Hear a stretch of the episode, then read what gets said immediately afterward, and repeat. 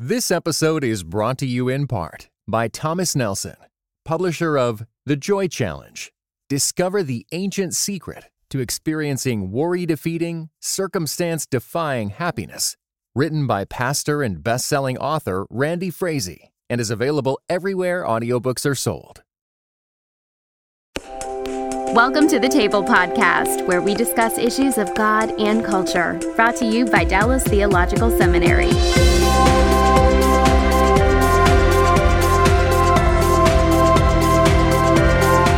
Welcome to the table. I'm Darrell Bock, Executive Director for Cultural Engagement at the Hendricks Center at Dallas Theological Seminary. Made up of podcasts, dinners, and cultural engagement chapels, the Table Podcast treats subjects about God, life, and culture with reflection on how to engage these issues and the tensions of life that they raise. Our hope is to encourage thoughtful engagement from a Christian perspective and our hope is, in addition, that these will prove beneficial to you as you think about how to discuss with your friends and neighbors these topics. This specific podcast deals with life as a woman in the context of Islam. We're interviewing a person whom we've called Miriam and whose voice we have disguised, who grew up actually in a mixed home uh, as as a child, a mixed uh, Christian and Islamic home, but went to Islamic school as a child, and so she reviews her experience growing up in the context of of Islam as a Muslim. Uh, it's important to understand a little bit about Islam before we uh, engage in the interview. So I thought I would review the five pillars of Islam that that make up the core of the Islamic faith as taught in the Quran. The first is the testimony of faith, that is, that there is no God but Allah. This, of course, is an affirmation of the Islamic view of God that denies the existence of the Trinity and denies that Jesus is divine. The second pillar is the pillar of prayer, praying five times a day. Uh, the third pillar is what is called giving zakat, which is support for the needy. The fourth pillar is the fast during the month of Ramadan. That's a special holiday season in uh, the Islamic faith. And the fifth pillar is the pilgrimage to Mecca, known as the Hajj. Everyone at some point of their life is supposed to take uh, a journey to Mecca. Of course, the key scripture for Islam is the Quran. Most people don't realize that it went through two phases one, a less violent phase, and then as Islam was not meeting acceptance, it became more violent as a faith, so that the total Quran has elements of um, affirmation about, about violence in it. This is the background of the core elements of Islamic faith that feed into the interview that we're going to be um, uh, engaged in. And we think that you'll find the conversation with Miriam a fascinating one about what life is like inside the context of being a Muslim.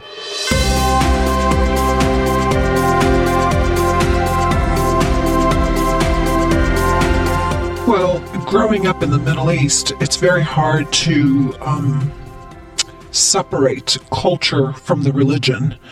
There were a lot of things, for example, that um, we dealt with as far as the culture was concerned, like arranged marriage.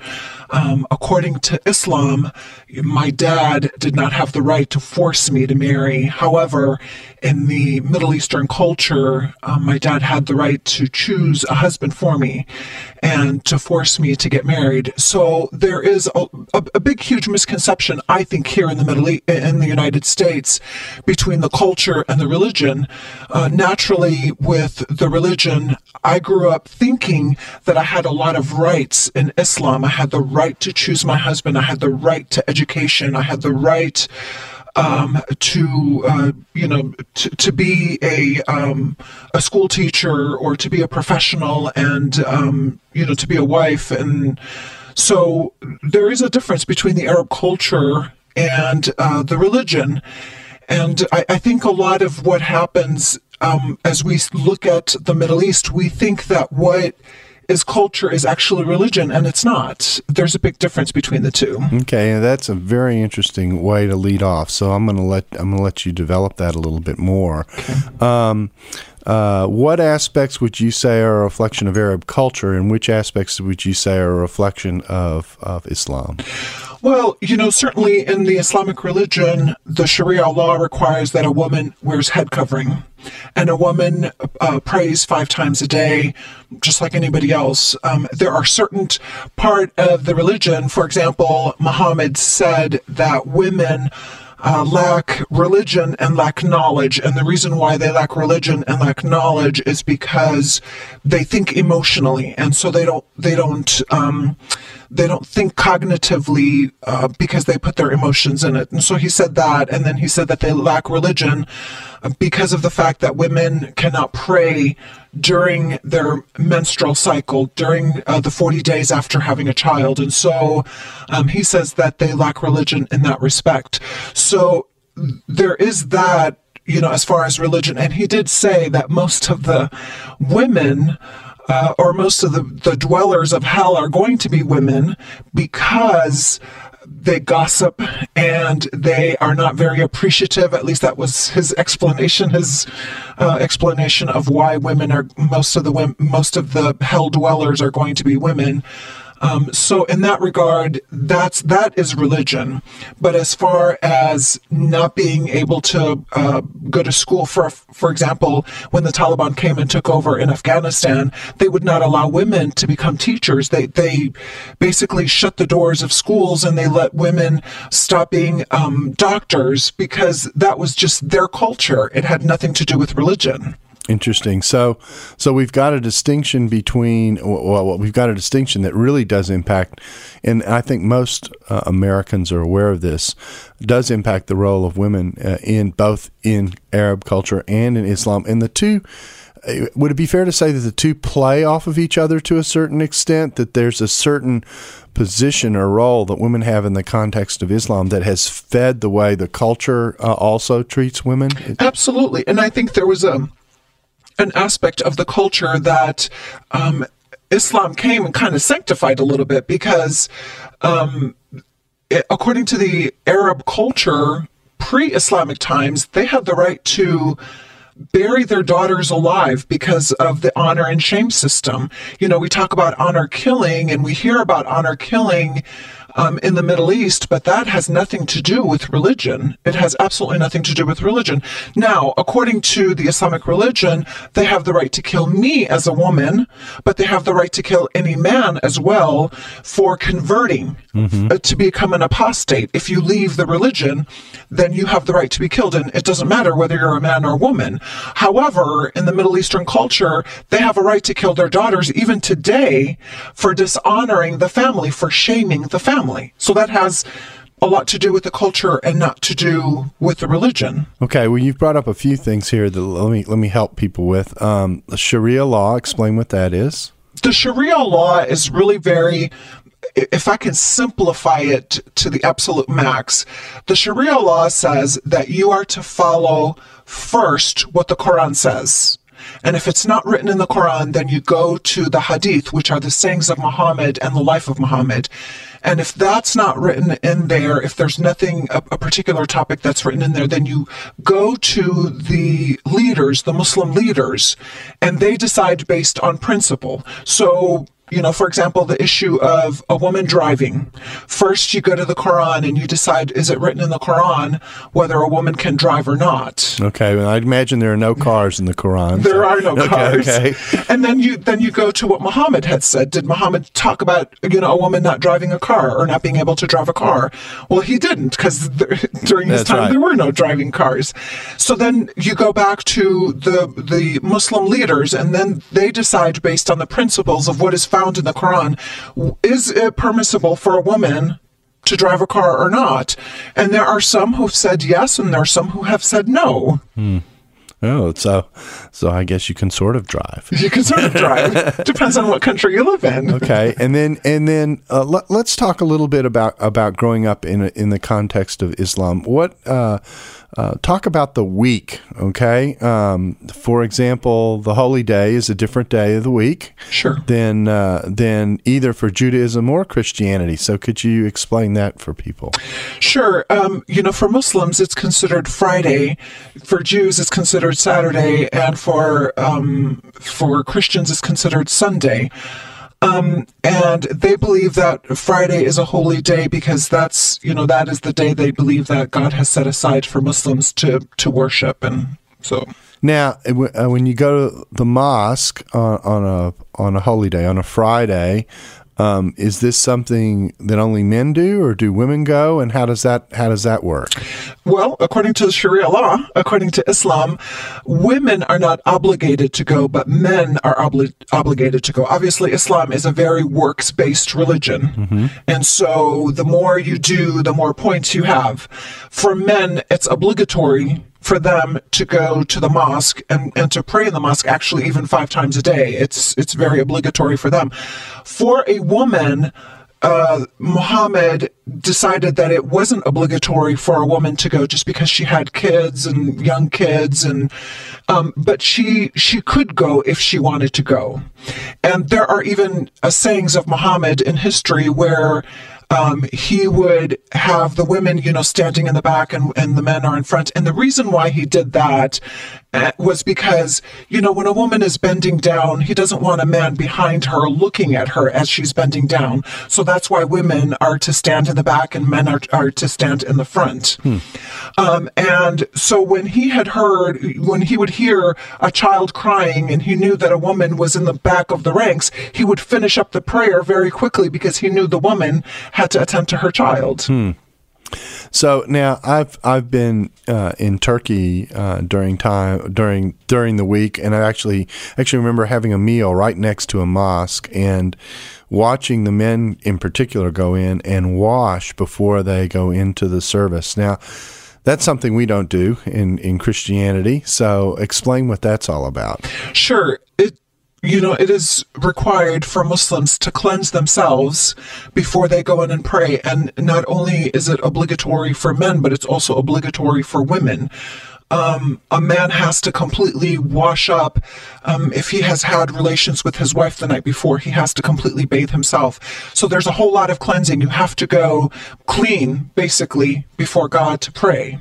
I see. Yeah. Um, now, um, why is it? This is a cultural question as well as a religion question. You know, a lot of the um, unrest that we've seen during the Arab Spring takes place on Fridays. At least some of the major events and marches and that kind of thing how does that work? If if if it's a holy day and I'm supposed to be ob- obligated to be at the mosque, then how is it that Friday ends up being the big protest day in Arab countries? It's probably the time where imams gather pe- men the most, mm-hmm. and oftentimes imams are talking about political issues. And so when they talk about political issues and, and they go into the mosque and these men hear about how we should protest, they're going to arouse people to do that. And that's that's perfect timing for the imams to get people going. So I think it's really led by a lot of imams. Okay, and and again, explain what an imam, who who an imam is. Mm-hmm. An imam is a Muslim leader. It's kind of like a pastor okay. that preaches on Sundays. Well, they have an imam that speaks to them and and provides the what they call the message, the khutbah on Fridays. Now, what is the relationship of an imam to the larger culture? What role do they play within the culture? Because that appears to be somewhat different than what we normally see here as well in terms of the role of way a pastor might function in relationship to a culture here. I think it's really different. It depends on which country you're living in. Again, I think in Saudi Arabia they have much more control over there um, than they would in other countries. But, you know, they certainly do have the power to motivate people and to encourage them to do certain things. And so a lot of times, what these imams are talking about are political issues and and oftentimes they're talking about well is it permissible to do a certain thing that's not in the quran that's not in the hadith you know people go and ask for advice and say well you know my wife did this what should i do or my husband did this what should i do and so they're they're really they act as advisors oftentimes of what people should and shouldn't do, but but they they are also motivators. Okay, now what kinds of stereotypes uh, might Americans have about Muslims that uh, they ought not to have? That they're all terrorists. Okay. Because they're not all terrorists. And I often tell people that if you you know, if you look at Muslims as people who are here in America because of the same reasons why you came to America to have a better life, to provide a better education for your kids, I, I think it'll change everything. And I often say to my fellow brothers and sisters in Christ that God didn't pick us because we're something special. He picked us because He's something special. Mm-hmm. And so that levels the playing field. Mm-hmm. Um, because we're not better than uh, Arabs. We're not better than Muslims. We're not better just because we live here in the United States. We are privileged and we are blessed by the Lord. But uh, apart from the grace of God, I don't know why we're here. Mm-hmm. mm-hmm. So, uh, so so Muslims are not terrorists. I tell you, when, our time in Turkey when we were there, um, obviously uh, predominantly uh, Islamic country, almost no Christian presence to speak of at all. And we were Im- we were impressed by the hospitality that we received and the courtesy of people. Even when we were trying to get directions and didn't know the language, the people would make the effort to try and help us. And so um, talk a little bit about about the kinds of Muslims one might meet uh, both here in the states and also perhaps if you were found yourself in an Arab uh, country. You know, that's very interesting that you say that, Dr. Bock, because um, I had heard a missionary woman that lived in a Middle Eastern country with her husband, and she stood up, and her testimony was that she felt like these Arab women were Jesus to her far more than a lot of her neighbors when she had lived in the United States. Hmm and because they were kind to her, they were very helpful to her. Whenever she needed to go to the hospital, they came and they took her kids in. And so that's what you'll find with Arabs. Just because, for example, if you see a woman in the grocery store who's wearing a head covering, I promise you she doesn't have a bomb under that head covering. She mm-hmm. just doesn't. Mm-hmm and um, she may look different and, and it may look intimidating to us, but she's a woman that has the same needs as any other woman mm-hmm. that is in the grocery store. She's hungry, she's trying to feed her kids, she wants a better life for her kids, she wants a better life for her family. And so you'll find a lot of hospitality. I um, oftentimes work with a lot of refugees that come to the United States and I encourage women to go and, and minister to these women.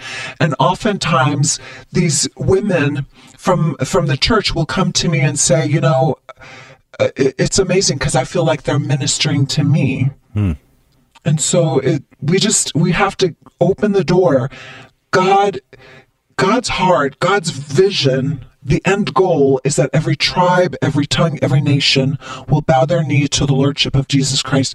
That's going to in- include a whole lot of Arabs and a whole lot of Muslims and a whole lot of uh, tribes from Middle Eastern countries.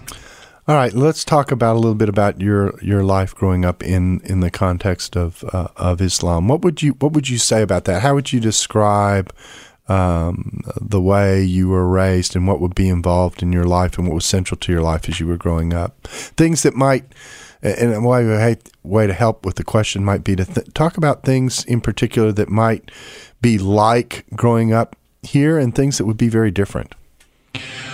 Well, you know, I think I grew up. Um, it, it's a broad yeah, question, right? It is. So um, I think with the similarities as far as you know growing up here and, and uh, growing up in America versus growing up in the Middle East is, you know, I, I, wanted to have an education. I wanted to be able to work.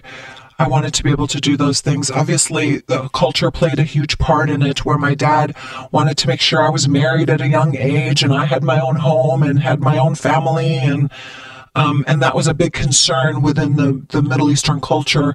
A big part of Islam and a big part of the Arab culture is the whole idea of marriage and the whole idea of raising a family and, and being a mother. that was that was very central in the Middle East and um, growing up as a Muslim. And obviously, it's all about works. I mean, I, I, I think if I can if I can say, you know, a, a big huge comparison between Islam and Christianity as far as the religions are concerned, is I grew up with no hope. I had no hope, no eternal hope. Um, but now I have hope. I have hope in the fact that Christ died on the cross for me. He made a way for me. He came down to me rather than me try to climb to him to reach him. Hmm. And that is a huge difference, I think. And, and so the good works is based on my fear. Fear plays a big, huge role in Islam, whereas the Bible clearly says that there is no fear in love, that love casts out all fear. And so I grew up fearful, fearful of God, fearful of how God may punish me, fearful of how God may feel about me. Whereas in uh, Christianity, I, I, I, have peace, the peace that passes all understanding. I have hope, which did not exist in Islam. God is a genius storyteller, and the evidence of this is threaded throughout Scripture. In Christianity Today's new show, Holy Curiosity, with me, Kat Armstrong, we explore storied connections threaded throughout Scripture from the Old Testament to the New. Our first mini series, Connecting Dinah and the Woman at the Well, welcomes experts like doctors Tim Mackie and Diane Langberg to give us insight and context into the physical location and meaning of these two stories. These stories will spark holy curiosity in your own faith because once you see these connections, you can't unsee them. God wastes no person, place, or thing. Listen and subscribe to Holy Curiosity with Kat Armstrong on your favorite podcast platform. Now, you you talked about the kind of hopes that you had in terms of an education and that kind of thing.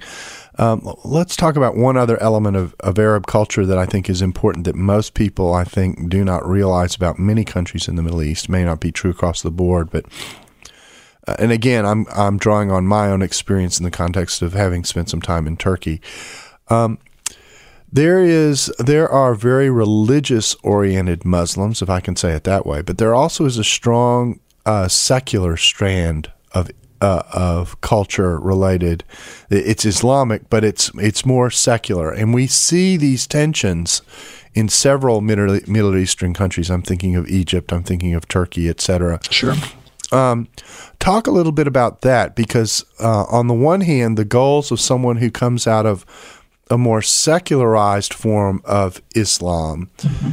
and the way they approach life is very different from their uh, Muslim neighbors, if I can say it that way, who are more, and I don't even know what the right word to use, more traditionally religious or more intensely religious about their faith. Sure. Uh, explain that those issues and tensions a little bit.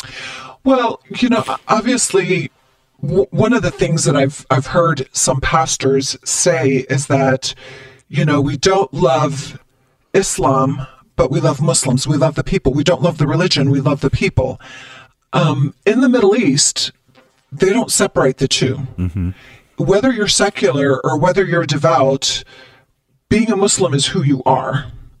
So when we start talking negatively about Islam, they're automatically offended by it personally. And obviously, we've seen that mm-hmm. in the mm-hmm. media because um, you've just offended who they are.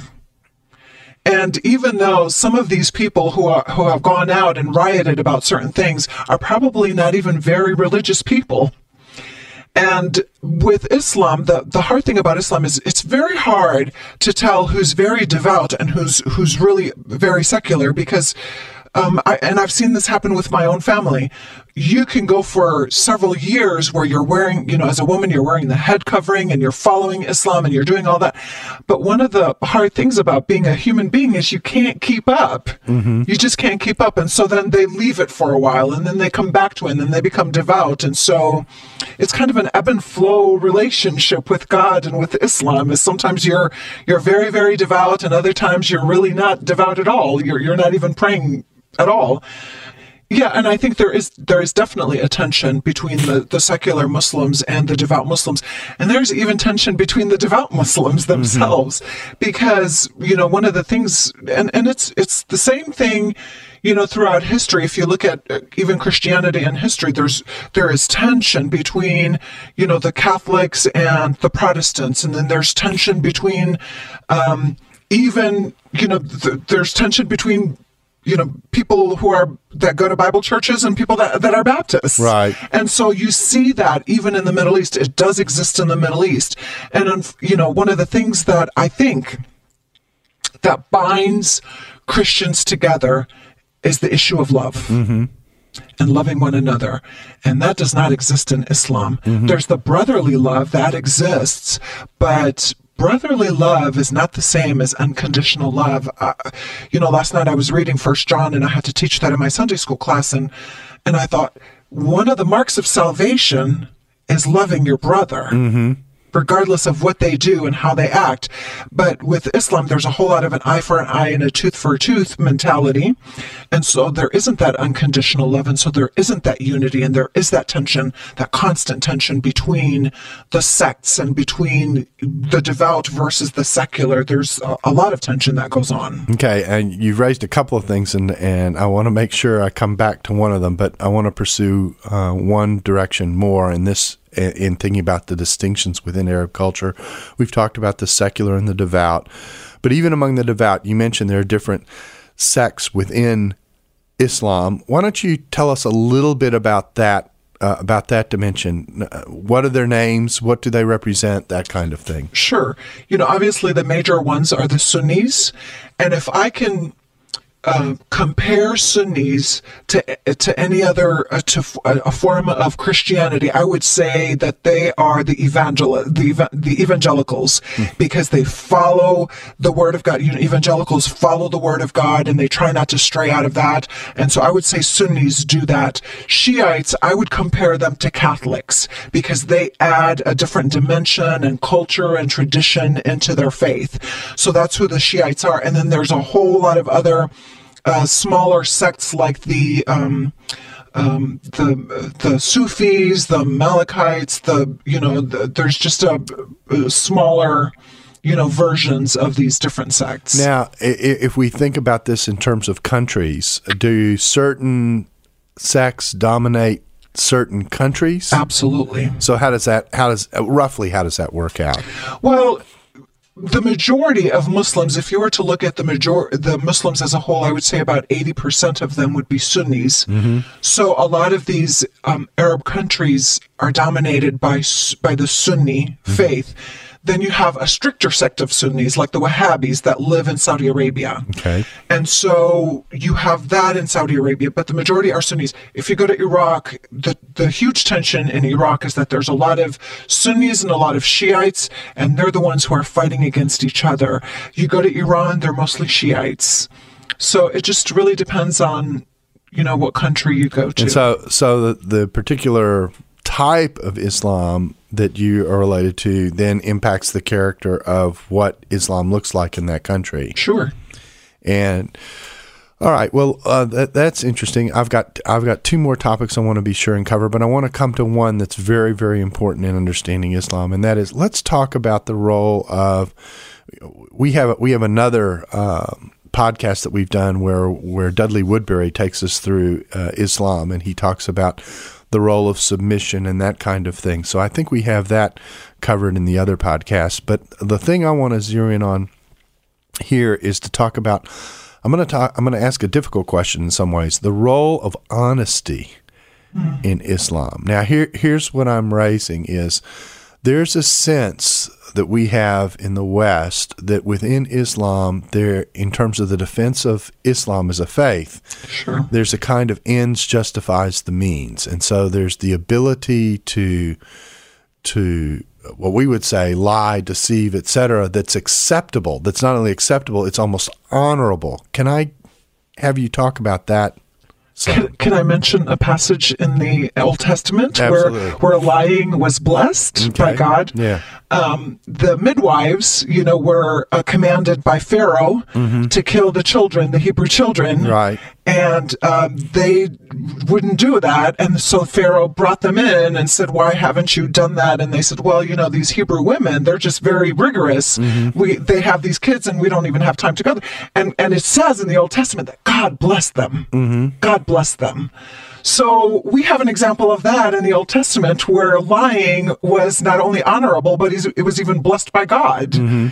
Um, so I, I think it's hard to you know, one of the things about that I've noticed about religion or that you know in the bible and and in the quran is that you can take just about anything mm-hmm. and justify just about anything mm-hmm. that you want to do we've justified slavery uh, because of the passages that are in the new testament of slaves obey your masters and so we justified a whole century or two centuries of, of slavery just because that's written in, in, in the Bible. And so does Islam allow you to lie in a situation where it protects Islam or protects you or protects your life? Yeah, absolutely. It does that.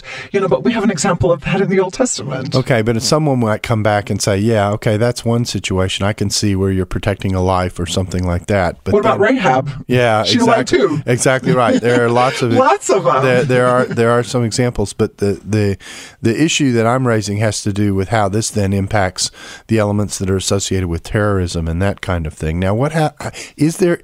Uh, let me ask it this way: Is there a line in Islam between the kind of um, uh, say a, a lie given in self-defense to protect one's interests, or is what we would sometimes call terrorism um, put under that umbrella as well? And yet at the same time there's a sense of well that's stretching the category a little bit um, uh, I know that even within some of the debate within among Muslims about how some of the terrorism has been against other Muslims. It has been, um, and and how that has that has uh, shaken the Islamic community because it's although there's a defense for it at one level, there's another sense in which this is coming against another principle of Islam. So sort that out for us. Well, you know, obviously these terrorists, you know, I'll give you an example. Osama bin Laden justified everything that he did by saying, you know, according to the Sharia law, you can't go into war unless somebody's attacking you, so you should do it in self defense.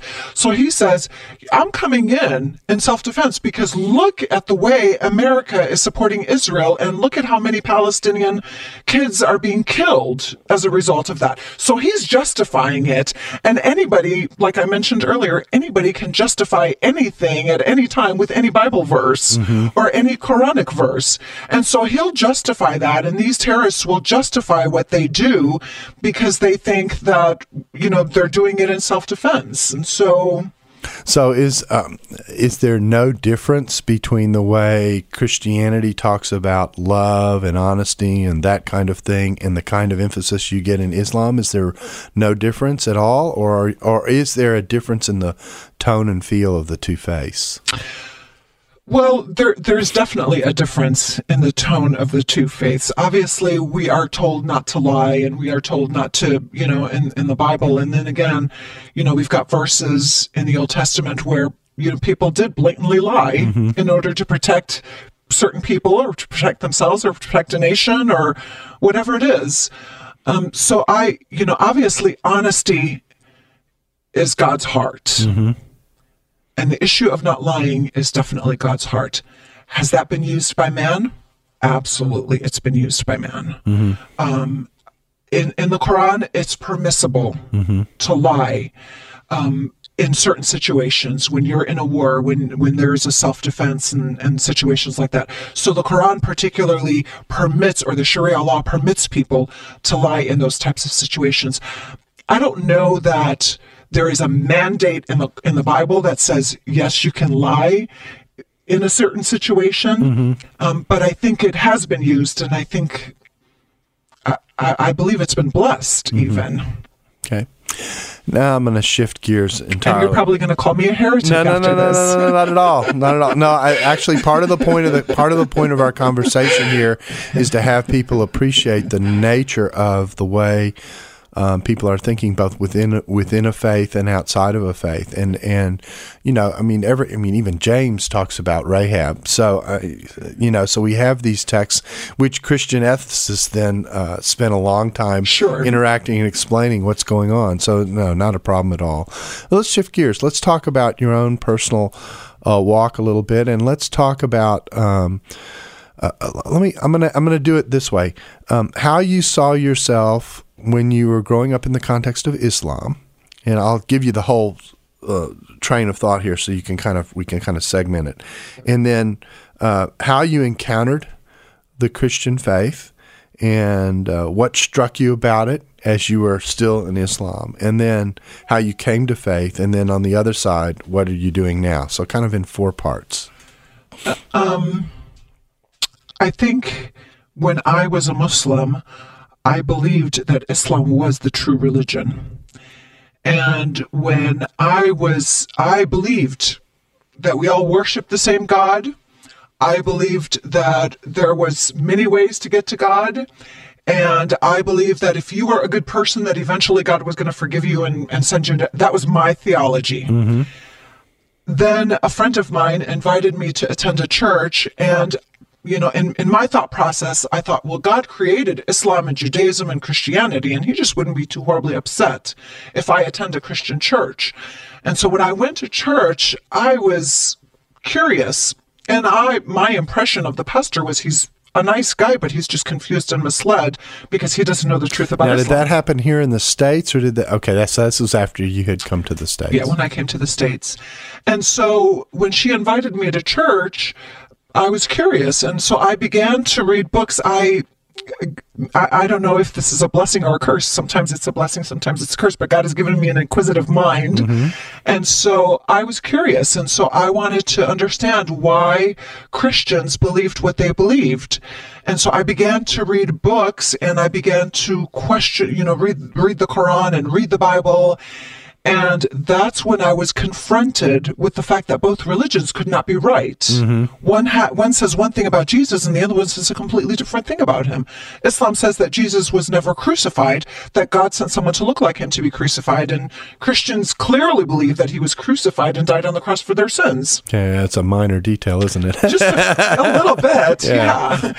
and so and the way to get to heaven one was god came down to you and another way is you get to god and so i i was all of a sudden my curiosity became the quest for knowing the truth. I believed that there had to be one way to get to god. That's interesting because you know the the um, someone else who we're going to be interviewing on these podcasts, uh, uh, an Islamic man, had a very similar experience with his own curiosity about what he had heard about Christianity versus when he began to dig in, he realized well, what I'd heard said about Christianity isn't quite what I'm hearing, and so that sent him on his own quest as well, and he eventually came to the Lord in the same. It sounds like in a very similar kind of way. Yeah. And so for me, I, I didn't see any visions and dreams. A lot of Muslims see visions and dreams, and mm-hmm. God chose to send me down a different path, which mm. is study and research. And, um, you know, I had studied about the Dead Sea Scrolls and how the Bible had been preserved all these years, because as a Muslim, I believe that the Bible's been changed. Right.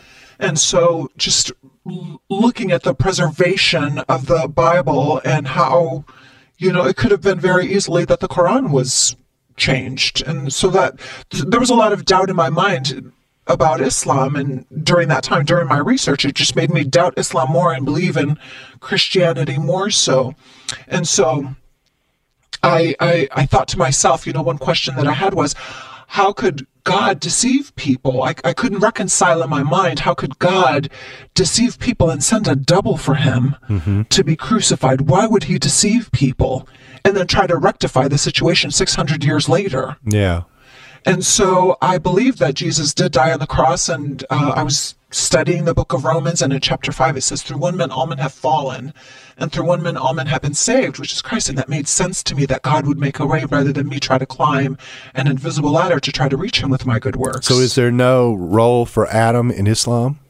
Yeah, he was just a prophet. He was just a prophet, but there's no there's no fall or sin or any condition that comes out of it as a result or anything like that. Well, that's that's very interesting that you say that because in Islam I had believed that, you know, Adam sinned and so God took him out of heaven. He had lived in heaven and he brought him to earth and that, that God had a purpose for him to come down to earth so the earth can be populated and man can do good and then get to heaven by their good works, by following Allah and praying five times a day. Whereas it with with Christianity, um, the whole idea of the sacrifice, where God committed the first sacrifice in the Garden, Garden of Eden, and He committed the last sacrifice with His Son Jesus Christ, that just blew my mind away. Mm-hmm. So, so in, in, in, if I can say it this way, in Christianity and in Judaism, you have the picture of Adam leading to the fall and putting the condition on man. Whereas in Islam, it's almost like it's the latter. We we take Adam, uh, put him on earth, and give him a chance to reclaim himself, exactly. and you do it by the latter. Exactly. Interesting. Yeah. Um, so, what are you doing now?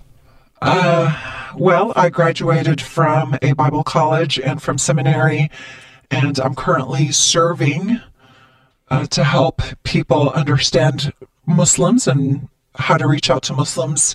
And uh, I also help with um, people who come to the United States that need help, who are from, who are Muslims, and um, so that's what I'm currently doing. So it's a so it's a it's a combination outreach ministry, really, both in terms of helping people get acclimated and in terms of helping them understand the Christian faith mm-hmm. and equipping the church. Okay, well, let's talk about this last dimension uh, of of your current life in ministry. How, how what advice would you give to people who say? I have a Muslim neighbor, or I have a mosque down the street now I didn't used to have. Um, how do, what's the best way to interact with and and relate to Muslim people? I realize it's a broad question, but you, I mean, you do this as a ministry. So, what would you say? You know, one thing, it has to begin with prayer. It has to begin with the Holy Spirit convicting them and opening the hearts of Muslims and opening our hearts. I think one of the things that I start with as far as equipping churches is I say, pray for yourselves. Pray for your heart if there's any misconceptions that you may have because you're equipped with the Holy Spirit. They're not. They have misconceptions of us. We have misconceptions of them. So start with prayer. Start with a lot of prayer and bathe everything that you do with prayer and ask the door, ask the Lord to open doors because the most amazing thing that happens is when you ask God to open doors, you know what happens? Mm. He opens them. Mm-hmm. So, and, and it, it begins and ends with relationships. Just start a relationship. One of the things that I tell people is, you build a relationship with a person and along the way you plant seeds about Christ and Christianity as the Lord opens the door for you. Okay, so uh, and what kind? You've already talked about some stereotypes that not everyone is a is a terrorist. What other stereotypes do you think we should be aware of as we think about ministering to someone who comes out of an Islamic background? Well, I, I think that's a, a, really big one. I think the whole issue of women and um, women are oppressed. I've seen all these. I don't know if you have, Dr. Bock, these ridiculous emails about how women are treated in the Middle East mm-hmm. and um, and I have to just say, it doesn't matter. What really matters is not what I tell people is my rights in Christianity are not as important as my right in Christ. Mm-hmm. So don't look at what what you think Islam says about women. Don't I don't want I don't want people to focus on that. Focus on the fact that these people are lost souls and they need Jesus Christ. Okay, so uh, would a core level of advice be um, just interact and relate to someone out of the Islamic faith like you would try to relate to anybody? Absolutely. You know, when, when Paul went to Athens, the first thing that he did was he bridged the gap. He talked about some similarities.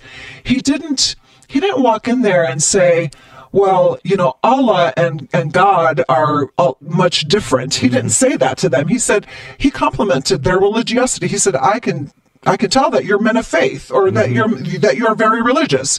And he says, you know, I've walked around, I've observed. So he studied what they believed. Mm-hmm. So give them an opportunity to talk about their faith. They're happy to talk about that. And once you give them that opportunity, that will open a door for you and afford you the opportunity to share about your faith. He says, I've walked around and says that I've noticed this unknown God and he builds a, a, bridge and he says, Let me tell you about this unknown God. Let me make this unknown God known to you. Now, that's an interesting point that you're making in terms of both building a bridge and having, uh, having a conversation where you let people talk about their faith. I often say in doing evangelism that sometimes Christians tend to want to talk too quickly and too much.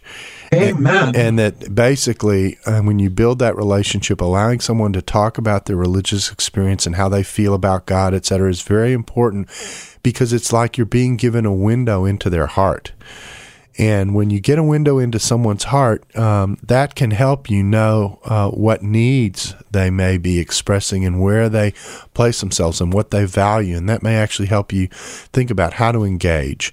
And so sometimes I think, the, uh, particularly initially, we need to be slow to talk and quick to listen so that we give people a time to tell their story. And by getting to know them, then we put ourselves in a better place to know how to minister to them. Absolutely. Well, Miriam, I want to thank you for coming in and, and helping us think through uh, Islam and various aspects of life lived in the context uh, uh, of Islam. And uh, and I really uh, appreciate the conversation that we've had an opportunity to have, and I trust that it has been helpful uh, to those who have been listening today. Thank you very much. My pleasure. Thank you. Thanks for listening to the Table Podcast. Dallas Theological Seminary. Teach truth, love well. Well, I hope you found this interview with Miriam fascinating as I did, and it raises a variety of questions about how to think about engaging with Islam here in America. I think one of the more obvious things to consider is that not all Muslims are made the same. Some have grown up in a context in which they may well be open to hearing about uh, different ideas about God and faith, etc. And we certainly have a sense of that with this journey that we took with Miriam. It means that when we engage with Muslims, particularly here in the States, uh, as we encounter them, it involves um, listening uh, sensitivity, showing love, uh, and reaching out to them as a possibility of of um, of getting to know them and building a relationship towards which uh, you can share Christ. We need to recognize that we cannot generalize about people of Islamic background. There is a strand of Islam that certainly is radical and violent, but there also are people who have left the Middle East who have come, in many cases, to the West because they wanted to leave uh, that form of Islam that threatened them, and they're interested in the possibility of hearing different ideas. So we need to be uh, open and aware of that possibility as we discuss uh, um, issues of faith and God with Muslims. We hope you've appreciated this interview, and we look forward to having you back on the table again.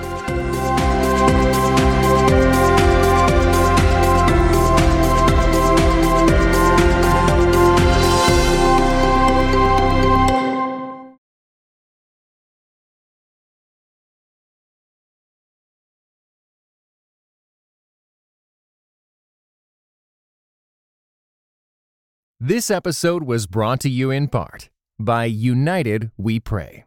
United We Pray is a podcast devoted to praying and thinking about racial strife, especially between Christians. Come join us in praying for the unity of God's people.